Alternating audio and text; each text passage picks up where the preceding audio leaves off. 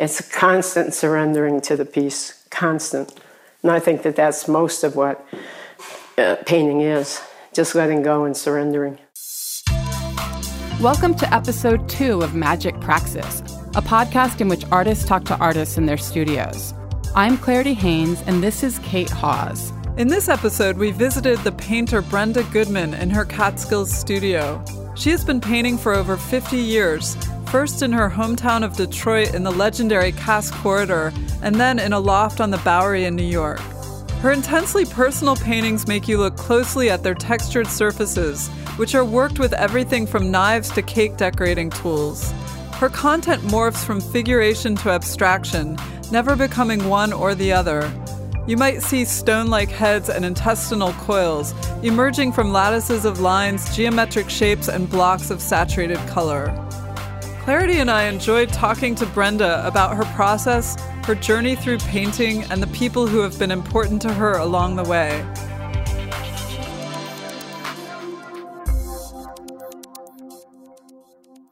This is how they mm-hmm. they start.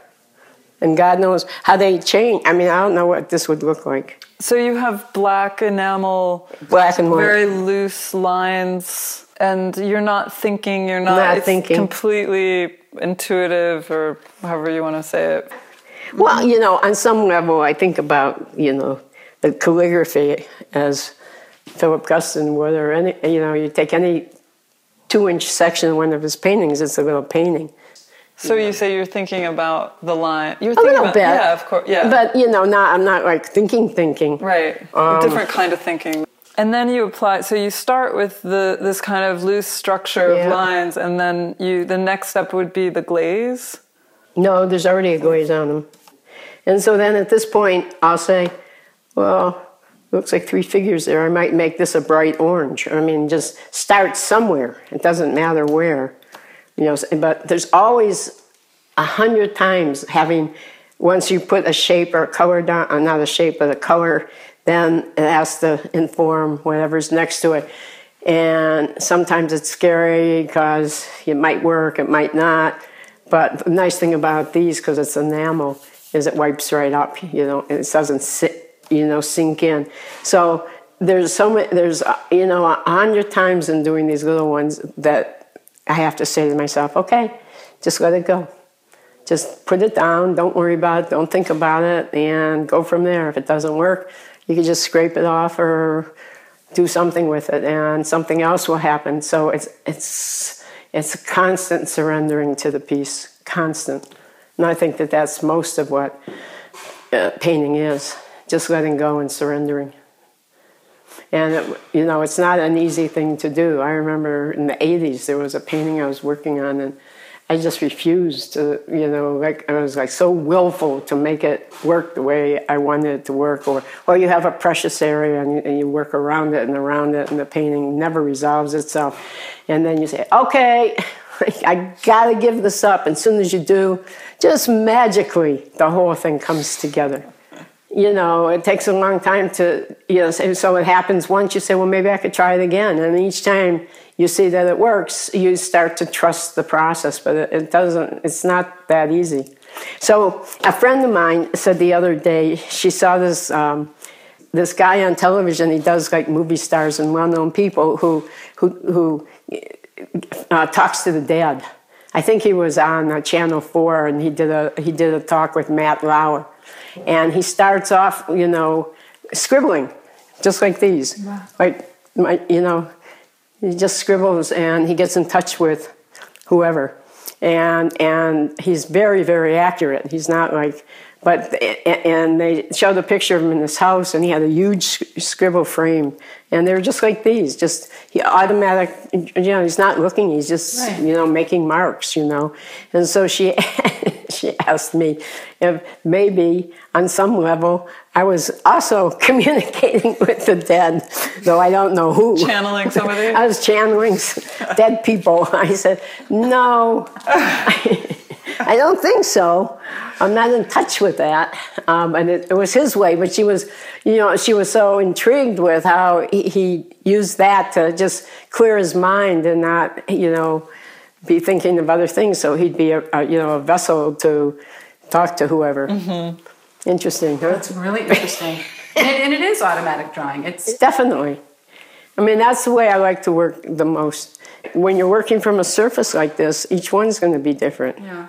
You know. So, uh, but the important thing is that they all connect. If you want to see those, I'll show them to you. So I, want, I just wanted to say, um, Yeah. it also I think relates to the surrealist technique called decalcomania, where it's basically chaos and chance, Right. Totally abstract, and then in that abstraction, finding imagery. That's exactly what it is. It comes from surrealism. You're sort of pulling some order out of the chaos. It also seems to it seems to solve the problem of where do I start? Like it's you know it's it's like there's an anxiety in like a blank canvas I think and it's like to get something down is Right. like to sort of warm up and But there's an enter- anxiety in this too because there's so many possibilities. It's like, yeah, where do I begin? Do I pull out this shape? That would be a nice, put a nice color in there. Do I pull out this shape? You know, I mean, do I pull out this? You know, it's like, so you have to start making decisions and, and letting other ones go as they get covered up. And, you know, there is, there is uh, letting go and anxiety and that But too. it's, a, it's a different, yeah, it's a different kind, I think, of, of anxiety.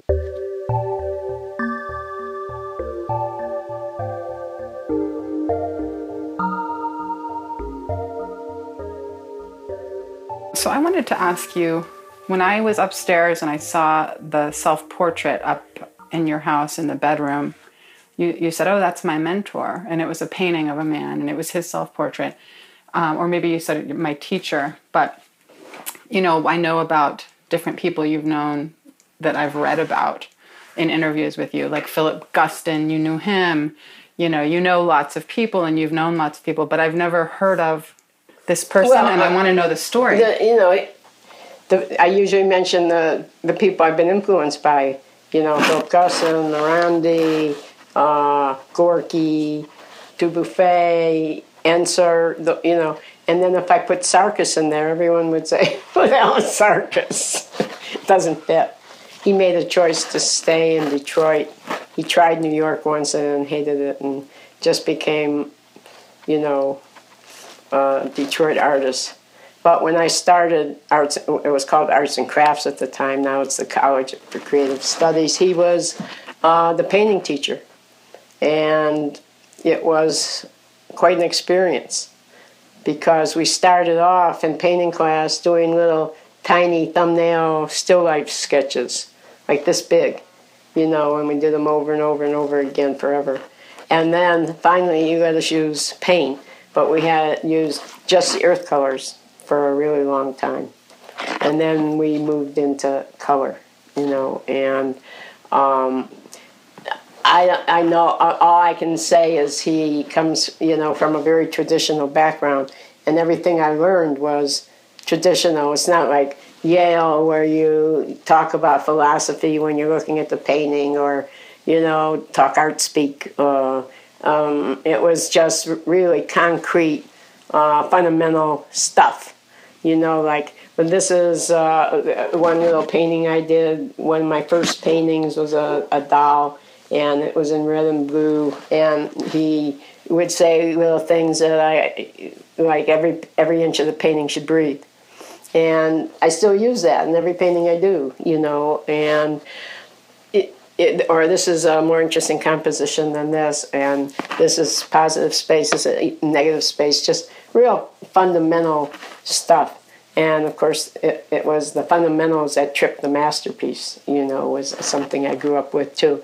So I learned the fundamentals inside and out, and he was uh, my main teacher. And remember, I have very specific memories. I did grasshopper painting once. I don't, I don't have it anymore. He said, he said, "You're my little genius, but don't tell anyone that." it was so cute.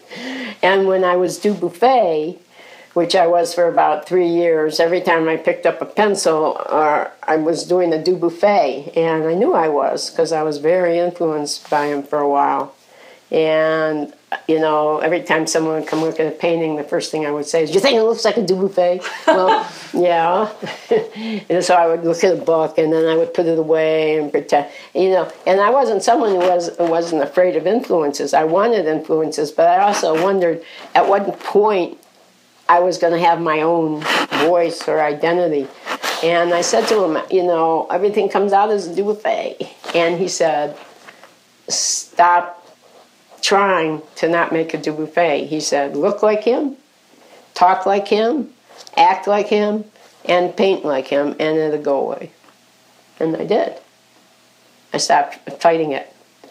It was it was great advice, and um, my friend Richard, who we were like painting buddies all throughout art school, uh, bought after he died, after Sarkis died, he bought a lot of his paintings. I, I have one in my space. I have, you know, a really nice one.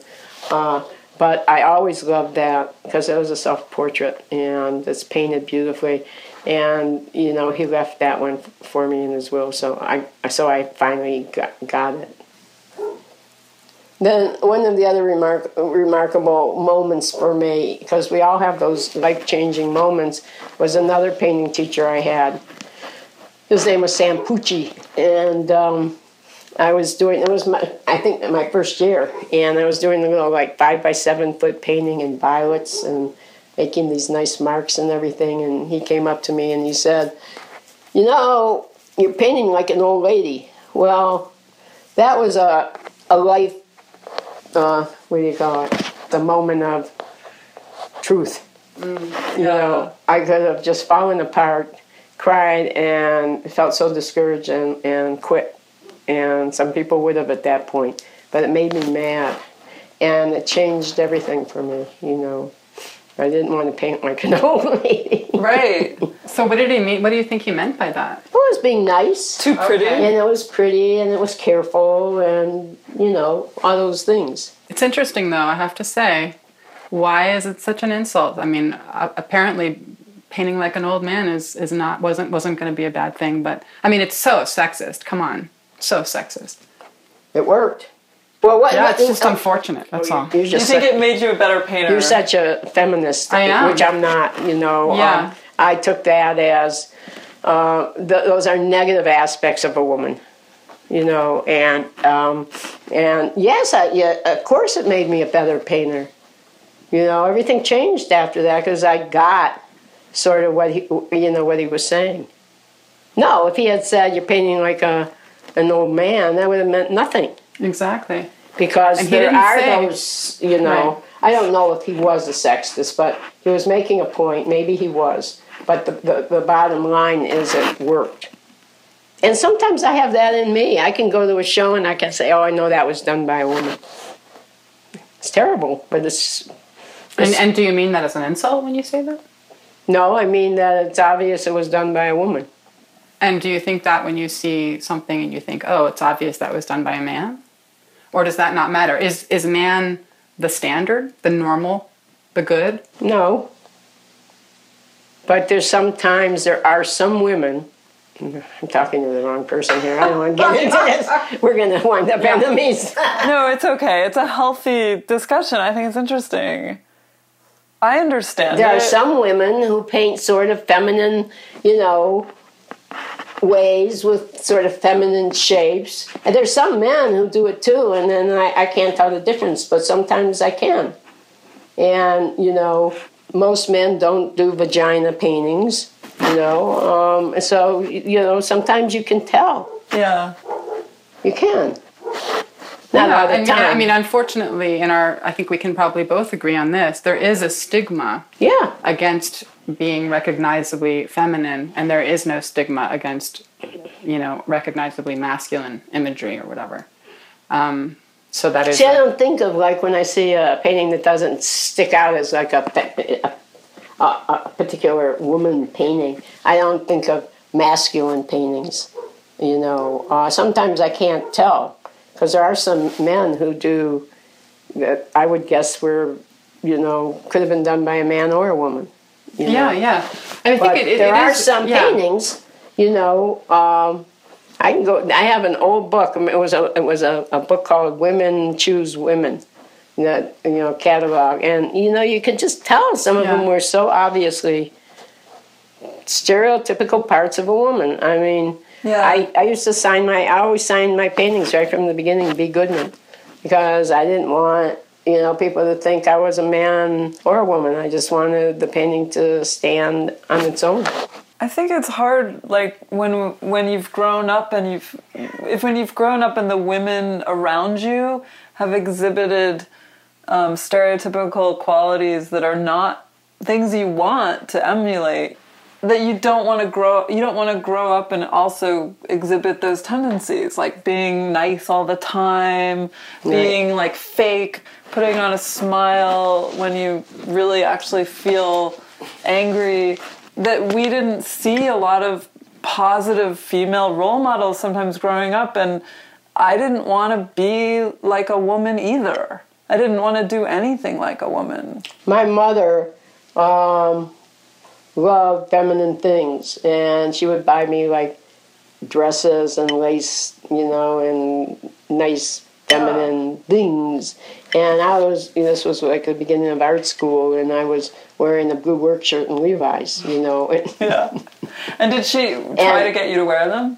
It- yeah, she would. You know, there was a. I remember a particular dress. It was a plaid dress, and and I wore it to school. And I said, I I'm not going to do this. I tore it up and used it as paint rips. You know, uh, but you know, she really tried to, you know, like push her. She liked bright colors and pretty, you know, pretty things, and and I was like a blue work shirt and Levi's. so you know, I, I think you we decide what we Yeah. And you got to make a statement about who you are. You're Yeah, she didn't- she didn't These are my paint rags. you know, your enough of it. femininity is my paint rags. No, Because I had enough of it, you know. I was just like, I, I don't want to wear a dress to art school. Yeah. yeah, I understand. I had a similar experience. You know, I've never really thought of myself as a feminist. Yeah. Tell you the truth, I was fiddling with sort of surrealism at the time. Those symbol, you know, uh, pieces I did of my mother. I mean, I was just always the Cass Corridor, which was a famous, you know, you know, Detroit group. Everyone was doing bullet holes and things and real macho kind of work, and then there was mine, you know, and it, was had a whole different, you know, a lot of it at the time was surreal, was spaced, and it was coming from a very personal. It was very different, but I just stuck to what what I wanted to do, and they did what, what they did. So there. We'll return to our conversation with Brenda Goodman in a moment. You're listening to Magic Praxis, a podcast in which artists talk to artists in their studios.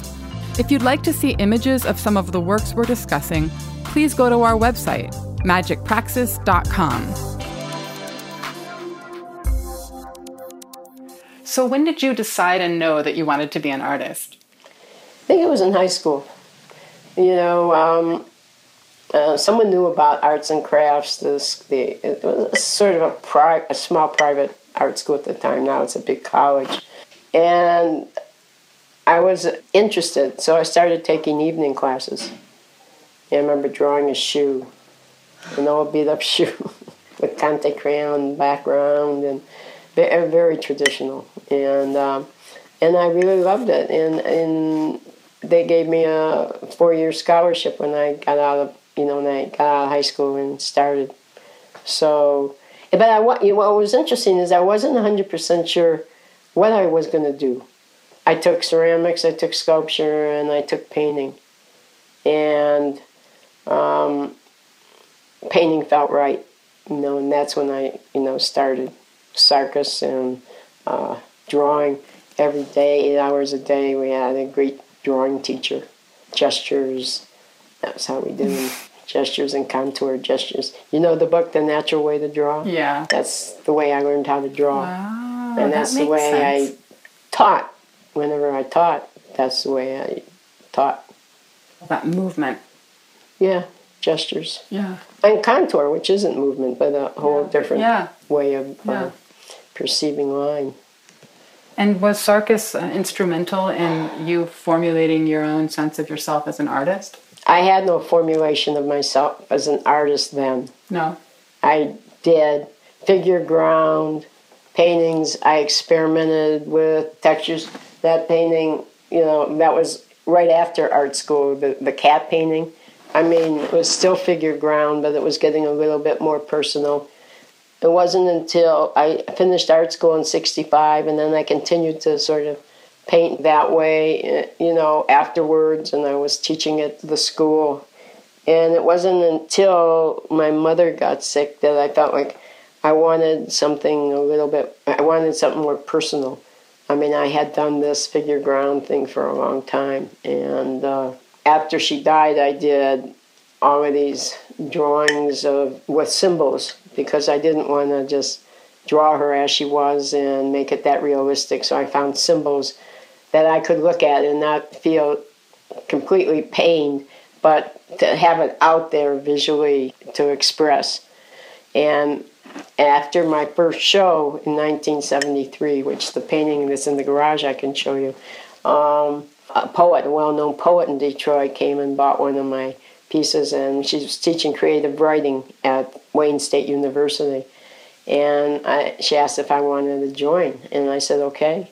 So I sat in on their classes, and I thought, what do I, what do I want to express? I want, I want like a to be able to tell a story of how you know my, my mother's death was so big and i wanted to be able to express it but i didn't know how to do it you know um, and so i said what do, what do i want i want to i was pretty pretty tough i had my white t-shirt and my blue work shirt and my levi's and i had a big bulk of keys hanging from my you know levi's and I smoked Marlboros and had them roll. You know, I was just like a young cute dyke. Yep, I was. I was. You, can you tell me who the poet was? Yeah, her name is. Uh, she changed her name. Uh, Faye Kicknosway. And, and her work was very uh, surreal. Uh, I could pull out one of her books. But she was an incredibly creative teacher. So I thought, well, I think what I want is to be a heart because I, I wanna I wanna show more of less of my toughness and more of my you know vulnerability, and so I so I created this shape that was like an upside down abstract heart. It, it, that became my first beginning of telling a, a visual diary story, and that's when. Um, Gertrude Kasle, who was the only gallery in town that showed like New York artists. You know, she showed Tworkov and Guston and, you know, and all those people. I had my first show in 73, right after my mother died. Jack Tworkov was in, in town and she, he, they came to see my show, and Tworkov said, You should show her. So she gave me a show the following year, and that was quite an honor because she didn't show local people when was a show I was hanging in between Guston and Tworkov. I held my own. You know, it was great. What was the original question?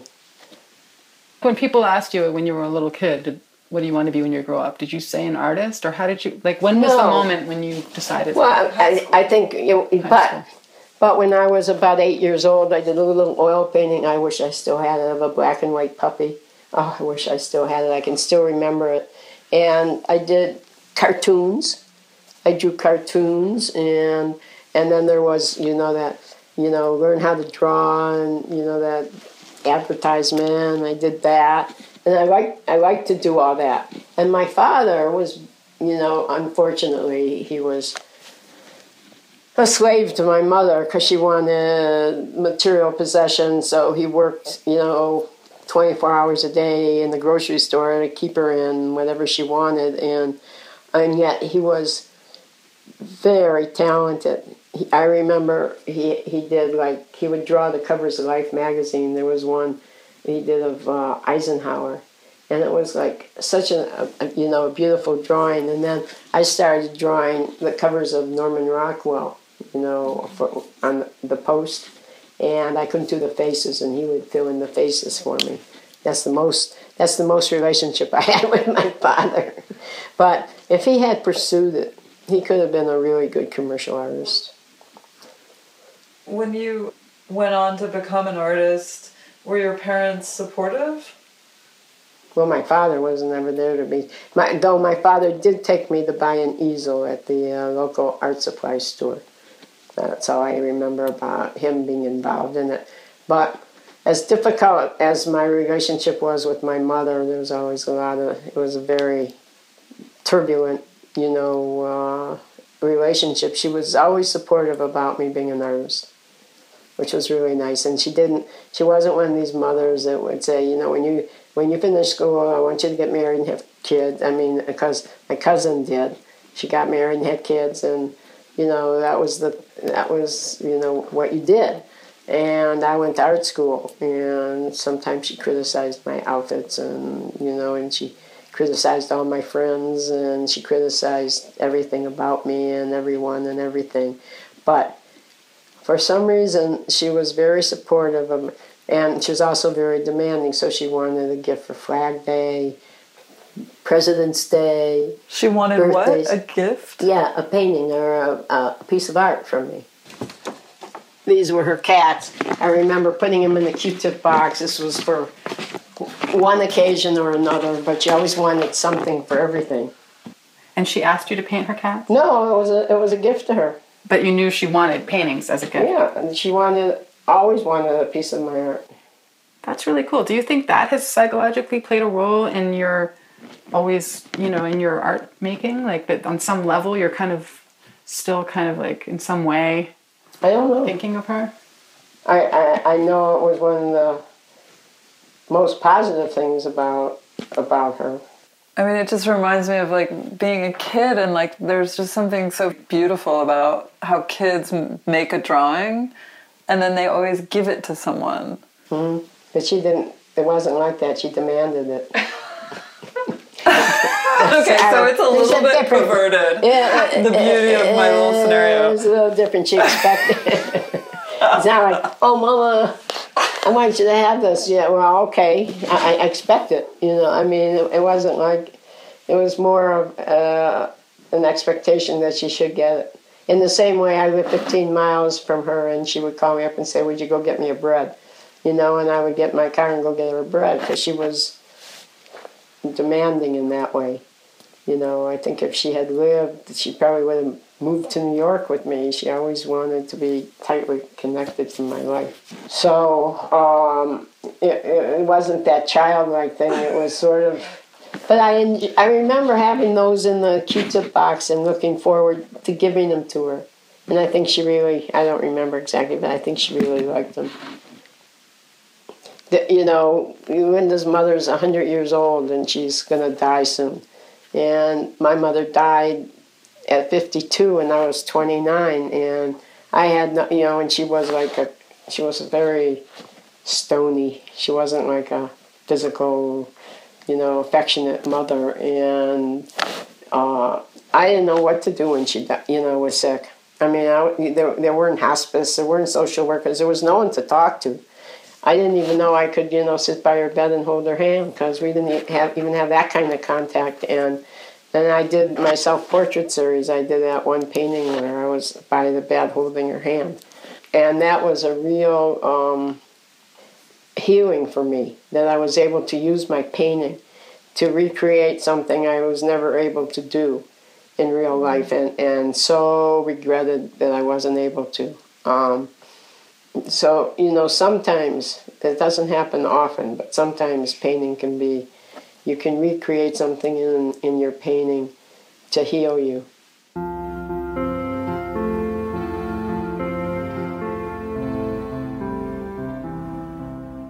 What was it like for you to move to New York? it was hard Can you because? I, I lived in the suburbs until i was uh, e- even when i was in art school i still lived at my mother's house. And then and she lived in the suburbs. And then i moved into an apartment in the inner city near where the Cass Corridor group was. And um, and then she died in 72 and 76 i moved to new york. So detroit was my whole life. You know we weren't like a moving family. And, you know, I moved by myself and moved into 94 Bowery because I knew I knew someone who lived there. And when I used to come visit New York, I would stay with her, so I was familiar with the building, and so it was great to just move into into that loft. But I remember the first night just crying. It was like you know everything, my whole life and my emotional life and everything was in in Detroit, and there I was in this big. It was a great open space. That was nice. Uh, but you know, I was all alone, and the mistake I made was, you know, not getting a job so I could network with people. I stayed in the loft. I had a show coming up the following year in Detroit, and I, I stayed in the loft and worked. And then at night, I would take my diary and go out for dinner by myself and just write. Um, but, you know, it, it was hard because I'm not like a chatty person. I mean, I could talk like this a lot, but you know, I didn't go up to people in the restaurant or in the coffee shop and make conversation. So I would just observe for a long time. And I would go to Washington Square Park and sit and watch the people, and that's where I met or saw Philippe Petit, who's doing his magic in a circle. I did a whole series about about him. Uh, uh, he became a symbol. In one of your paintings? Yeah, he did. He did. You know, he had balls running up and down his arms, Yeah. and you know, ball landing on his nose, and he did. You know, great magic. And You walked the tightrope, right? He's the one who. Yeah. He's the one who did the uh, the, the World walk Trade across Center. the trade Right. But so he became my imaginary friend that I would take home, and I did these uh, pieces about him. He would eat dinner with me, and you know, I had a, a, a shape for him with a magic hanky, and he would bring me a relationship or whatever I wanted. These were all in symbols. But it's in so so many ways, it seems like the abstraction of now is going back to that pre. Before, you had this long period of like figuration, but before that, they were more abstract, and you were working more with symbols, mm-hmm. not literal representation, right? Yeah, it, it, it, it goes back and forth, but what I've dealt with since around 95 is creating a harmony between figure and abstraction. Right now, like the one you just saw is probably more abstract than figure. Sometimes the figure equals the abstraction. It just depends on the piece, but one thing that satis- satisfies me the most is the is the combination. I think working figurative slash abstraction is really hard and i think i do it i think i do it well i mean no one has ever said these aren't working combining the two it's not easy and sometimes i'm not quite sure like in the new one that's clearly some sort of animal and the, uh, nothing else is figurative in the in the painting and yet it, it works so Is there anybody else painting now that you think of as, as, as doing that also? Well, I think Amy Sillman does to some extent, though hers are more abstract and figurative. But when she does something figurative, it's it's you know like her ink drawings, they are figurative. Um, um, there are there are a few people. There are a few people, but I, I think it's hard. Do you think that idea in you comes from knowing Guston and being influenced by him, or no? His last paintings were more um, re- representational than abstract. I think. I mean, there's abstraction in them, but I think they're more uh, telling a, a narrative. When he started doing those, I had broke loose from the symbolism and was doing the abstractions, you know, whereas he did the abstractions and then went and wanted something more, and then did the, you know, the his later work because it was more meaningful. And I sort of flipped, but then I did abstract, like the one in the dining room, I did those for 10 years and I felt like I need more than this, you know, and that's when I started doing the self portraits. And then after that, I wanted to combine the two because they both meant something. It, that's the combination I like the best. It gives me the, the joy of abstraction and it has the content. Oh, I just read this great um, quote recently by uh, Joan Mitchell. She said, The painting has to work, but but it has but the painting needs to say more than just the painting works. Yeah, and sometimes they they work very well, but that's just not enough. It is for some people. It isn't for me. You know. Um, even when I look at my new little ones, some of them are very abstract, and I say, "Is this enough?" And then I look at them and I say, "Well, looks like these two shapes are embracing." I mean, there's always something that is a connection somewhere. Yeah, we were reading this great essay by David Brody. It was an interview with you that was reproduced in a couple of your catalogs. And I loved what he had to say about, about all this, about Guston and about abstraction, and how he said something like, um, even in the most you know vehemently abstract painting, it's never more than an inch away from urgent picturing. He, he writes really well about Really my well. work. He's a good writer. Yeah, really knowledgeable about art history too, and how he talks about your work. It's interesting that you were before you were talking about in very early in your life you went to a poetry class. To me, a poet just by writing a poem is sort of a direct line to their voice. Mm-hmm. They're putting their voice directly Yeah. out there. Yeah. And I wonder in painting if mm. bringing some figuration into it is Yeah, that's why I direct always line to what, yeah, what your that's voice why I is. always I felt like abstraction. I mean, if you look at like a Rothko, you can get emotional on some level about his pain. There's one that just seems very sad to me. I mean, uh, but I think with just abstract painting, the the feelings are more generalized. Yeah. You know, you can't even pinpoint them sometimes. And when I've done those kind of paintings, I say, I don't, I don't know what this means. But it after you know like eight, ten years of doing those, I felt like I need something more personal. You Right. know, and he, and then you know at that point I weighed about two hundred and ten pounds. And I said, you know, well, why don't you deal with yourself? Why don't you do a self portrait? You know, and so you could look at it and, and let it be like a mirror for you.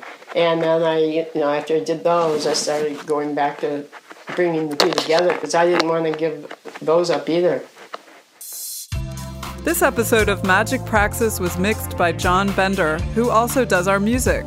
Sign up for future episodes on iTunes or at magicpraxis.com. Thanks for listening and see you next time.